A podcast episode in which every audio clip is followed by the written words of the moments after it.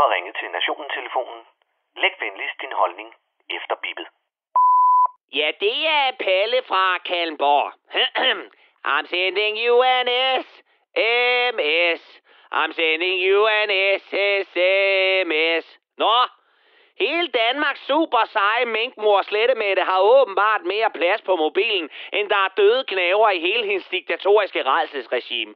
Og ved I hvad? Som svar på tiltal, så siger statsministerinden, at hun går ud fra, at alle regler i statsministeriet er overholdt. Kæreste Mette, ved du hvad? Det tror jeg selv en terminal hjernedød kan se, at reglerne ikke er. Skal vi tage hele det her cirkus fra selve undfangelsen? Godt så. Smitten spreder sig i Danmark, og nu begynder de nordjyske mink at blive forkølet. Hatsju! Da regeringen og sundhedsmyndighederne ikke aner hverken tud eller røv om noget som helst, så tager det magtfuldkommende Socialdemokrati den beslutning, at alle whiskybæltets vinterjakker, de skal underlægges Frederiksens endløsung. Men hov, spænd nu lige lovhjemlen. Næ, næ, næ, næ, næ, det må man ikke. Nå, jamen hvad gør vi så nu, Barbara Bertelsen, min elskede gamle barndomsveninde og gro eminence? Vi vidste det jo godt, men vi valgte, ligesom vi plejer i den her regering, at skide det hele stykke med makrel, da vi jo er bedre mennesker end alle andre, og derfor ved bedst. Nå, men det skal jeg sige dig, min skønneste slyngeveninde. Vi giver minkminister Mogens Pelsen hele skylden, når jeg kommer til at sende hans departementchef flere sms'er resten af natten end en teenager med kærestesover, indtil de lægger sig og ruller som vi vente. P.S. Slet lige alt i din motherfucking ingenbakke, så vi fortsat kan holde befolkningen i et uvidende jerngreb. Sig hejl, store leder, kæmpe knus og blinkesmiley fra Barbara. Jamen Palle, det var jo af sikkerhedsmæssige årsager, at Mette slettede sine sms'er.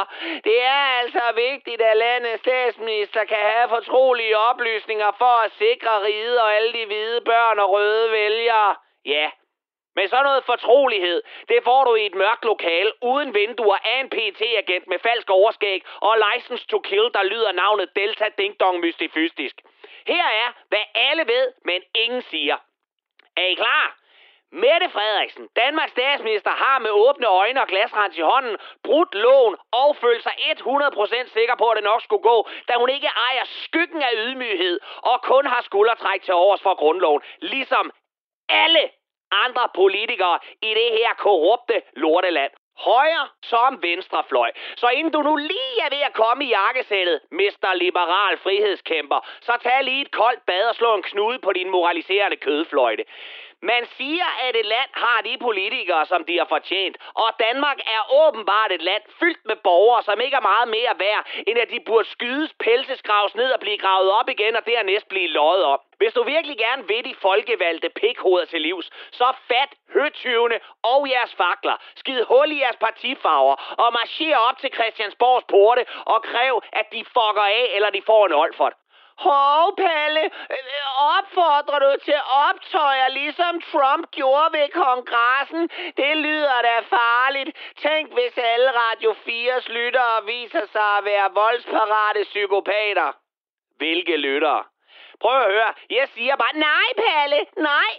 Mette og alle de andre politikere og embedsfolk, de er jo bare mennesker. Og ved du hvad, Palle? Det er menneskeligt at fejle. Godt så. Så leger vi den leg.